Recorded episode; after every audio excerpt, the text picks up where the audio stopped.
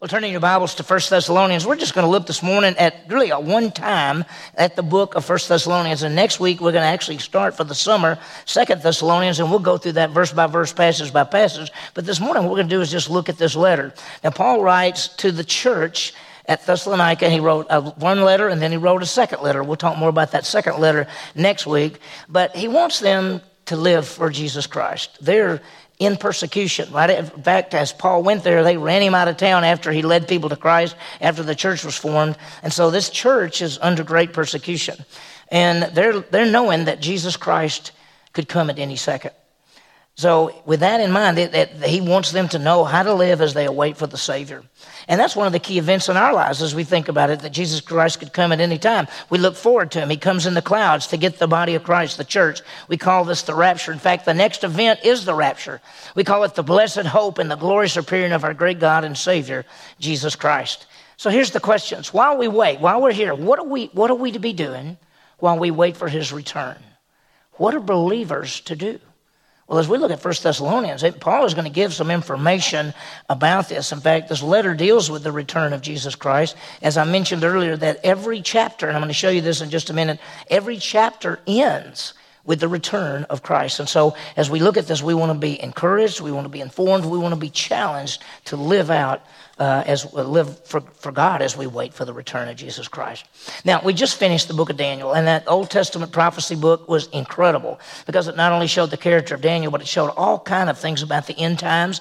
God gave to Daniel both visions and dreams, though he could talk about and reveal the end times. Daniel saw the first coming of the Messiah, Jesus Christ, to die, and he saw the second coming of Jesus Christ to reign. In fact, as you think about it, you remember this is the chart we put up a lot. That's the first coming. Jesus Christ came to the earth, died on the cross, paid for sin, rose again, and ascended back to heaven. There's going to be a second coming of Jesus Christ when he comes to the earth. This is to the earth, this is to the earth as the King of Kings and the Lord of Lords, and he's going to set up a kingdom and he'll rule for a thousand years. Now, we know that after Jesus left, that we're in the church age, and one of these days Jesus Christ is going to come get us. Daniel did not see that because he did not know anything about the church. In fact, the church was not revealed in the Old Testament. The church was a mystery, as Paul wrote in the book of Ephesians, that the church, the information about the body of Christ was not revealed in the Old Testament. So when you start thinking about the comings of Jesus Christ, there are actually three comings of Christ: two to the earth and one in the clouds. Think about this. There's the first one to the earth. There's the second one to the earth, but there's the one that he comes in the clouds. We call that the rapture. Sometimes people get confused and they'll think that the rapture and the second coming are the same thing, or they'll say, well, Jesus came the first time, then he's going to come the second time. Well, he came the first time to the earth to die. He comes the second time to the earth to reign, but he comes in between in the clouds. And so as we look at that and think about it, the first time to die, the second time to reign, and then coming in the clouds to get the church, which is the rapture. That is the next event. You know that could happen any second. It's not like there's signs or anything. The, the, signs are for the second coming of Christ to the earth. When you read and people talk about, oh, this is the signs, you can just tell it's, it's the end time. Well, any time after Jesus Christ was the end times, according to the writer of Hebrews. And so Jesus Christ could come at any second. Paul deals with that in this letter. In fact, it mentions the coming of Christ at the end of every chapter. So here's what we're going to do this morning, and we'll go through it fairly quickly. I just want you to see this. Let me, I'm going to give you a little background on the letter, not much detail. I'll go much more detail next week when we talk about Second Thessalonians because it's the same church, same background. We'll see that more next week. Um, we're going to look at the four key things we do as we await for Christ. And then I've got some questions to challenge us to think about it uh, uh, and how that all fits together.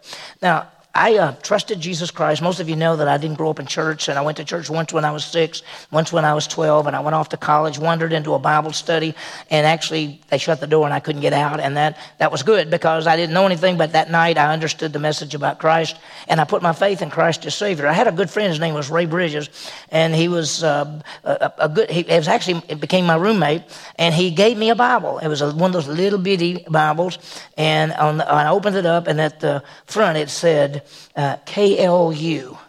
That's what he wrote in there. And I said, Ray, what does that mean? He said, it means keep looking up. Because Jesus could come at any second. And I said, Oh, I didn't know all that. But, you know, because I just trusted Christ. I went, Well, that's good to know. Anyway, so when you think about it, uh, the, the, the Bible talks about that he came the first time to die on the cross to pay for sin. He's going to come a second time to the earth as the King of Kings and the Lord of Lords. That's Revelation 19, uh, verses 11, and goes all the way to verse 20, where he's the King of Kings. Both of those are to the earth. But there's going to be a time another coming of Christ in the air, not to the earth. We call this the rapture. And that's the chart that we've put up. And so here we are. This is us. Jesus died and rose again, sent it back to heaven. That's his first coming. We're in the church age. And there's no time limit there. There was never certain things. We've already seen from the book of Daniel that God actually gave the Jewish people certain number of years, 490 years. They haven't used them all up yet, but God actually told them years. He didn't tell us any of that. We just know that one of these days, Jesus Christ is going to come in the clouds. The verses that I read for our scripture reading, where it says he'll ascend with a shout, with the voice of the archangel, the trump of God, and the dead in Christ rise first. We who are alive and remain to be caught up together with him. First Thessalonians, that's that passage. That's, that's where Jesus is coming in the clouds. And that's going to happen, and it could happen at any time. So nothing has to be fulfilled. So before today is over, before we get through with this passage, at any second, Jesus could come and hopefully nobody would be left in here. Now, if you're left in here, trust Jesus, okay? Because that's, that's the bottom line. So let me, give you, let me give you the background of the letter. That's what we want to see.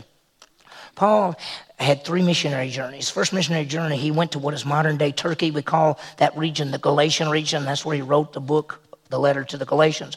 On his second missionary trip, he goes back through that same area, and then he decides he's going to go a certain way, but God won't let him, and he ends up in a place called Troas. And while he's there, he has a vision, and a, in the vision, a man from Macedonia says, Come across and come to me. And so he crosses over into what we'd call Europe, and he goes and he goes to a city called Philippi named after Alexander the Great's daddy, Philip of Macedon. And so he goes to Philippi and he leads people to Christ and he gets run out of town and he goes to a town called Thessalonica. Still there, by the way, that town's still there. He goes there, and he, the best we can tell, he only taught for three or four weeks there. He led people to Christ, and when he led people to Christ, once again, there was an uproar, and they ran Paul out of town, and Paul goes on to Corinth. And the, the believers who stay in, eh, of course, who live in Thessalonica, they have the church and they begin to meet, but persecution comes. And I mean, they're coming after them. And so Paul finds out about that that the persecution is great. And when we study both First Thessalonians today, Second Thessalonians starting next week, we're going to see that that's one of the issues. They're being persecuted for their faith. And so he writes to them to encourage these believers. They're undergoing persecution as they stood for Christ. And so basically, he's basically saying, Jesus is coming back one of these days. Here's what we need to do while you stand strong for Christ. Now, in our culture, uh, we don't have the persecution like there's some parts of the world. We have some uh, India pastors that we support. If you go to the mission board, write it down in the bottom. It says pastors from India. They're in southern India and they're all waving at us and everything. Uh, they're fine unless they start moving toward northern India. And when they do, they, they'll kill them if they proclaim their faith there. And so in southern India, they can do that. There are other parts of the world that when people stand for Christ, uh, there's great persecution. At this time, when Paul led these people to Christ, and he goes from city to city, leading people to Christ, forming churches, they're all being persecuted. So he writes to them and reminds them look, you've got to stand strong, but one of these days, Jesus is coming back to get us. The letter is filled with that information. I want you to notice something. All five chapters mention his return. Look at chapter 1. Look at verses 9 and 10. Look what it says. I want you to follow this with me. You'll like it. He says, For they themselves report about what kind of reception we had with you, and how you turned to God from idols to serve a living and true God, and then watch, and to wait for his Son from heaven, whom he raised from the dead, that is Jesus, who rescues us from the wrath to come. He says, We're waiting for the Son to come. Look at chapter 2. Look at verse 19. For who is our hope, our joy, our crown of exaltation? Is it not you, even in the presence of our Lord Jesus at his coming? Look at chapter 3. Look at verse 13. So that he may establish your hearts without blame and holiness before our God and Father at the coming of our Lord Jesus with all his saints. Look at chapter 4, verse 16. For the Lord himself will descend from heaven with a shout, with a trumpet, with the voice of the archangel, the trumpet of God, and the dead in Christ will rise first. We who are alive and remain to be caught up together with them in the cloud to meet the Lord in the air. And so, so there it is. He's coming. And then look over at chapter 5. Look at verse 23. And then may the God of peace sanctify himself, sanctify you entirely, and may your spirit and soul and body be preserved complete without blame at the coming of our Lord Jesus Christ. So Paul writes throughout this whole letter, five different times, he talks about the coming. And there's other places he mentions it. I just want you to see at the end of every chapter, he says this. So as we look at this, we want to look at four keys. As we think about waiting for Jesus Christ, that he could come back at any second, what are the things we ought to be doing? Uh, it gets pretty practical, and, and, and some of it's hard. In fact, there's a couple of these things that are really hard, I think. And so, what should we do as we wait for Christ to return? I've just picked out a few things. There's so many things I could pull out of this book, but I want you to see this. The first thing we should do is serve.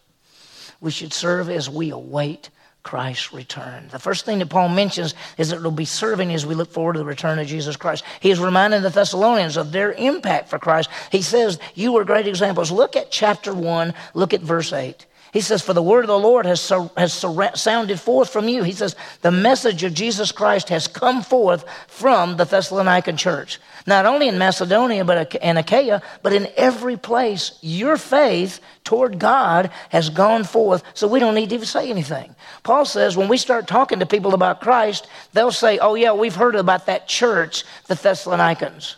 Wouldn't it be something that people would say, oh, yeah, we know about that church in Stillwater that pre- presents a clear grace message of salvation? Wouldn't that be great if Paul, somebody would say, well, we've heard about your church because uh, it's going out everywhere. But then look at verse 9. Look what he says.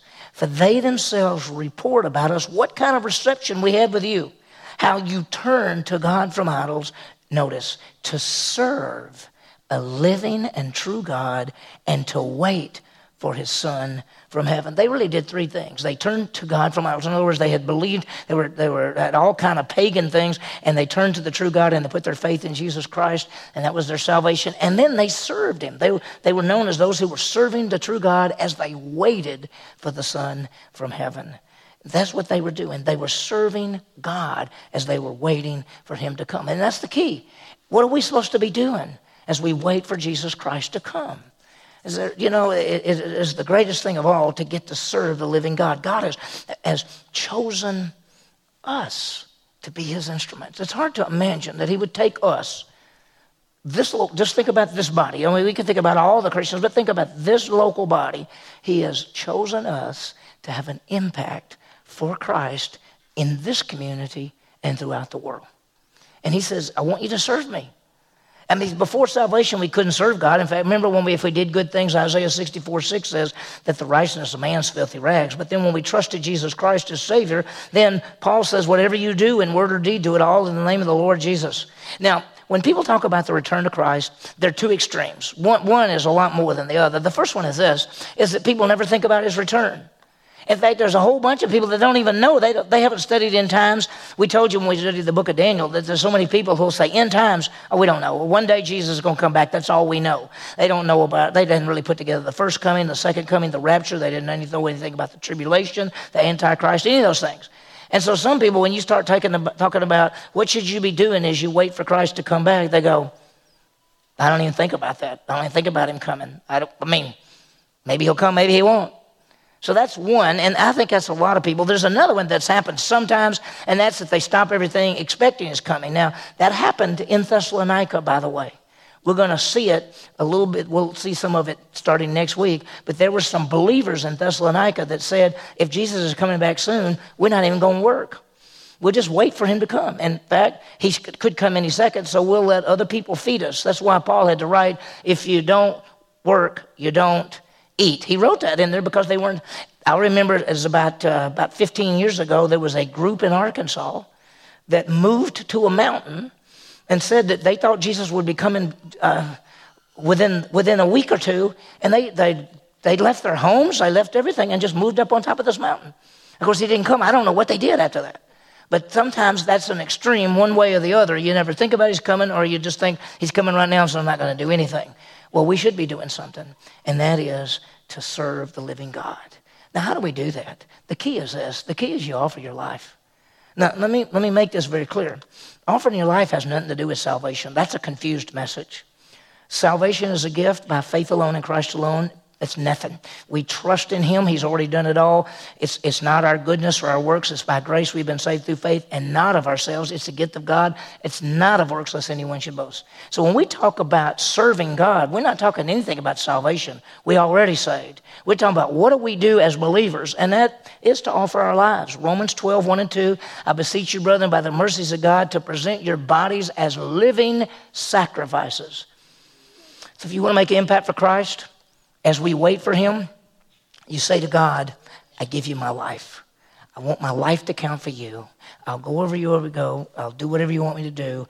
I want to serve you until you come. I told you I trusted Christ when I was 19, and that, that night, basically actually going to get a hamburger after the Bible study, I trusted Christ. But at 19, I trusted Christ. But I did not start to grow, and I did not offer my life in service till I was coaching at Mississippi State, like six years later. And at, at, that point in time in my life, about six years later, I said to God, I give you my life in service. I want to live for you. I want to serve you. My whole life changed after that. So, for all of us in this room, I hope and pray that every one of you have put your faith in Christ as Savior and you have eternal life and you're saved and you're saved forever. This is different. This is saying now, as a believer, what are you supposed to do as you wait Jesus, for Jesus to come get us? He says to serve him. And the best way to do it is say, Lord, I give you my life. I want to serve you. I want to live for you. I want to go wherever you want me to go. I want to do whatever you want me to do. So here's the key. Are you and I serving as we wait? And by the way, some people think serving is going to church. Serving's not going to church. Church, church is preparing you to serve. We're equipping the saints to do the ministry. When we come on a Sunday morning, we always say it is to worship our God and Savior and to be trained and equipped to serve Him. That's the key. So the first thing is as we wait for the return of Jesus Christ, we're to serve him. There's the second one. And the second one is be faithful.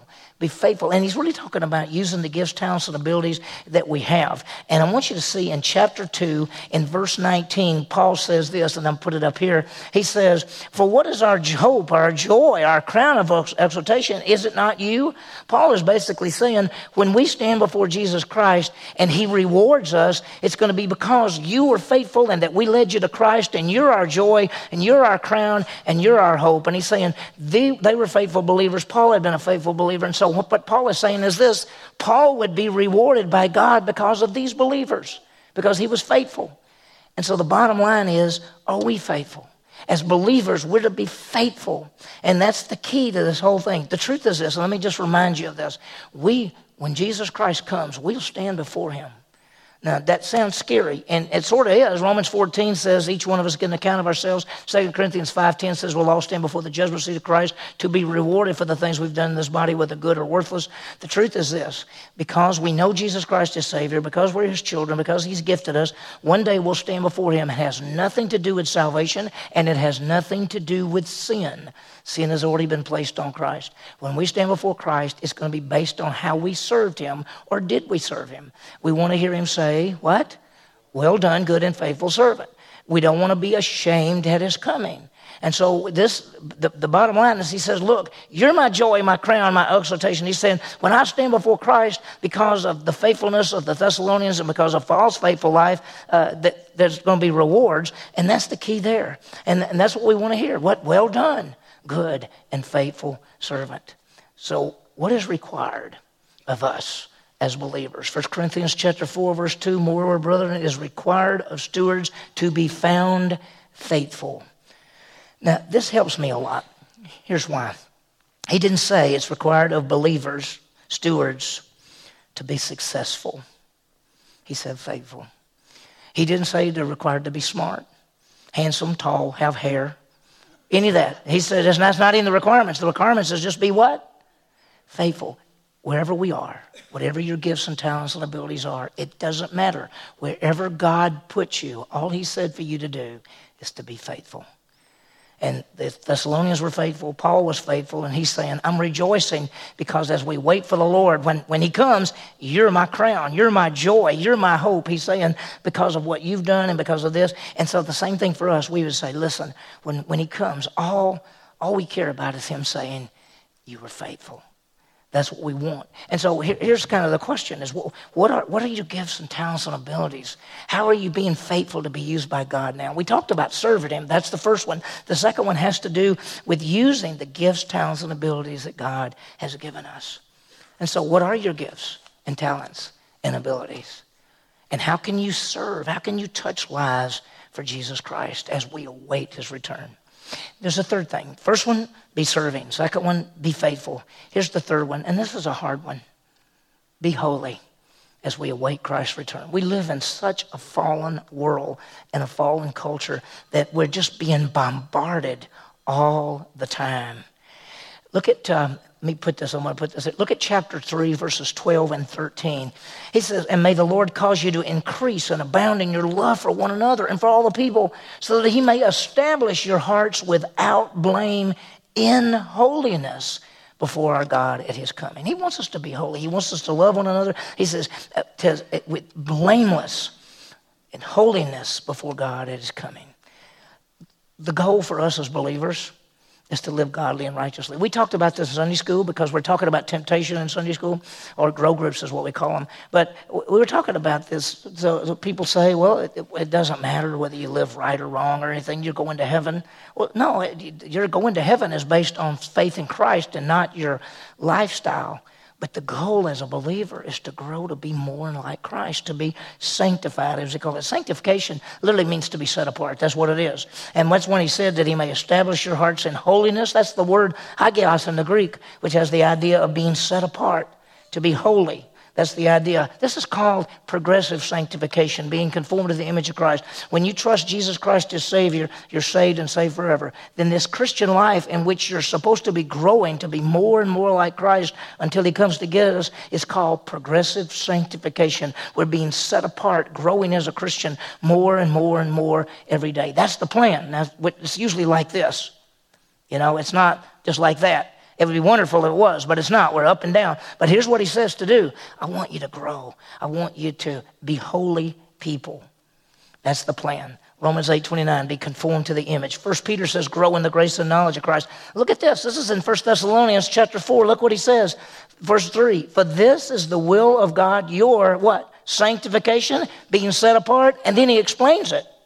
That is, you abstain from sexual immorality. In, the, in Europe at that time, in, in Macedonia, northern and southern Greece, at that time, I mean, the whole idea of uh, sexual things were just out of control. And he's saying, listen, you got to be holy people. You got to be holy people in this area as well.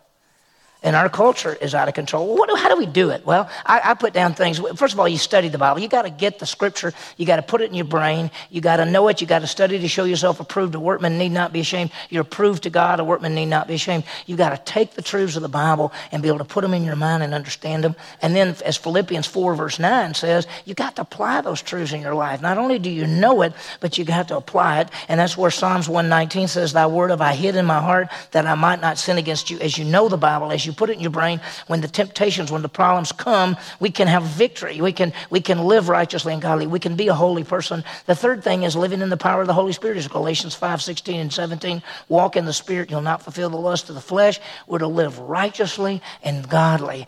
That is the plan. Look at this. This is in chapter 5, verse 22. He says, Abstain from every form of evil. Actually says appearance. He's saying be careful. Even as Christians, something may not be wrong, but it may look wrong. So be careful on how you come across to the rest of the world, to this community in the world. How do you live as a believer? Be a blameless child of God. Notice verse 23 of chapter 5. Look how he ends this. He says, Now may the God of peace himself sanctify you, set you apart, that's holiness, entirely, and that your spirit, your soul, and your body be preserved blamelessly, complete, without blame. That's holy at the coming of the Lord Jesus Christ. So we're supposed to be holy people. And so when you think about it, we're supposed to be serving, we're supposed to be faithful, we're supposed to be holy. So as we wait for Christ to come back, are you serving? Are you faithful using your gifts, talents, and abilities? Are we being set apart and living and growing to be more and more like Christ? Well, that takes us to one more. And, and the, the one more is really about my favorite one, and that is to be comforting to others as we wait Christ returns. And how does he comfort them? Remember, they're going through great persecution, and he reminds them the way, the way to comfort someone is to go to the Bible, remind them the biblical truths. And Paul co- comforts the Thessalonians with the truth, especially dealing with the rapture. When they are going through great persecution, he says, You're going through great persecution, but one of these days, Jesus is going to come get you and he's going to take you off the face of this earth. Now, if you've already died, your body's going to be raised up. If you're not died, you're going to be changed. And that's 1 Thessalonians 4, verses 13 through 18. Verse 13, he says, I don't want you to be uninformed, brethren, about those who've already died. See, some people told them that if people died before Jesus came back, those people wouldn't get to go. And he said, No, no, no. Everybody's going. Everybody's going. So don't worry about that. But I love verses 16 and 17. We read those, but look what it says. For the Lord himself will descend from heaven with a shout, with the voice of the archangel and the trumpet of God. I wonder what the shout will be. You think he'll go, Hello, I'm coming? Who knows? This is the rapture. Now, this is not the second coming. The second coming, he comes riding on a white horse as King of Kings Lord of Lords. Heaven's open, a sword comes out of his mouth. He's coming to bring judgment. That's the second coming. This is the rapture. This happens just like that. In a moment of twinkling eye, First Corinthians says, in a moment of twinkling eye, we'll be changed, we'll be gone. This one says that he's going to have a shout, the voice of the archangel, the trumpet of God, and then the dead will be raised, and we will be caught up together in the clouds. It's going to happen just like this. It's going to happen so fast, it, will just all be gone all of a sudden. And so, what will he say? What will be the shout? What will be the voice of the archangel, the trumpet of God? And then he says, We who are alive and remain will be caught up together with them in the cloud to meet the Lord in the air. And then he says this, We'll always be with the Lord. And then look what he says, because it's, it's so powerful. Therefore, comfort one another with these words. Comfort one another with these words. Let me tell you, there are a lot of places in the Bible that if you help people understand them, you'll be able to comfort them. There are people who'll say to me, I, uh, I was reading something and they said that there was going to be this Antichrist and the whole world's going to be terrible. I hope I don't take the mark of the beast. And I can say, listen, you know Christ is your Savior. You won't be here. Oh, that's good. Or you talk to somebody and they say, what happened to, uh, what happened to my aunt when she died? And we talk about it and they say, well, she had believed in Jesus as her Savior. I said, well, to be absent from the body is to be where? Present with the Lord. And she goes, wow, I feel a lot better. Sometimes when we talk and we teach people from the Bible, it comforts them. Listen, what if you thought that you had to hang in there to be saved? If I can just live righteously, if I can just do the best I can do, if I can try to keep the Ten Commandments, you know, I'm trying the best I can. I just don't know if I can make it. And then one day you hear that, look, it's not based on you. It's, it's a gift from God. By grace you're saved through faith, not of yourselves, a gift of God, not of works, lest anyone should boast. When you trust Jesus, He gives you eternal life, and you're saved, and so you're saved forever. And it's not based on your faithfulness. Is that not comforting? Yeah. So when we look at the Bible, sometimes as we await the return of Christ, we can comfort one another. So here's a question who, who are you investing your life in? Who are you teaching the Bible to? Who are you taking the truth? 2 Timothy 2 2, take what you've been taught and, and teach others. Who are you helping understand truths from the Bible that would comfort them as we await the return of Jesus Christ? So, what should they be doing? What does Paul say? He says they should be serving, using their lives. They should be faithful, using their gifts. They should be holy, being like Christ. And they should be comforting, teaching each other the word. So for us, let's make some applications. First thing, are we serving? Have we offered our lives for the service of God? Think about it. Where are you? Now, I trusted Christ. Uh, uh, I have to tell you this, and I'll go fast because I know time is almost up. When I trusted Christ as Savior, I knew I was saved. I was saved forever as time went by, I realized that probably I should be living for Christ, but I was afraid to. I was actually afraid because I thought that, because see, what I wanted to be was a coach. And so I said, I want to be a coach. But if I said to God, I want to live for you, like I have to be a pastor or, or a missionary or something like that. And I didn't want to be that. So I was actually afraid to say to God, I give you my life because I was afraid He'd make me do something I didn't want to do. But I came to the point where I said, I do want to live for you. I want my life to count for you. And guess what? I, I get to do exactly what I want to do. He changed my desires. And so now, if you said, Would you rather be a coach or a pastor? I go, Oh, I'd much rather be a pastor. I don't want to be a coach. God changed my desires. Listen, Romans 12, 1, offer our lives. If this is a tough decision now, let me just say this to you. As a believer, if never made, if you've never, as at, you're, you're saved and you're saved forever, but if you've never come to the point where you say, Lord, I want you to take my life and use me for your glory. Now that's a big decision because he takes you at your word and you offer yourself to him. He'll take you and use you beyond what you could imagine. Second thing, are we being faithful? Are we using the gifts, talents, and abilities that God has given us? The key is not our gifts, the key is our faithfulness. There will be a time that you and we, each one of us will stand before Jesus Christ. The third thing, are we holy? Are we becoming more and more like Christ? Do you have time that you're studying the Bible, you're putting it together, you're making application, you're living in the power of the Holy Spirit, you're growing to be more and more like Christ? And last but not least, are we comforting others? Are we taking the truths of the Bible and are we passing those on over? And let me tell you, especially, especially end time events and especially the idea of the gospel, because there's so many people who are so confused on the salvation message, they don't know whether they're saved or not. And there's so many people that don't know anything about the end times, you can help comfort people. So as we await, let's offer our lives in service. Let's be faithful to use our gifts and talents. Let's become more and more like Christ as we know and apply the word. And let's pass on biblical truths to comfort others.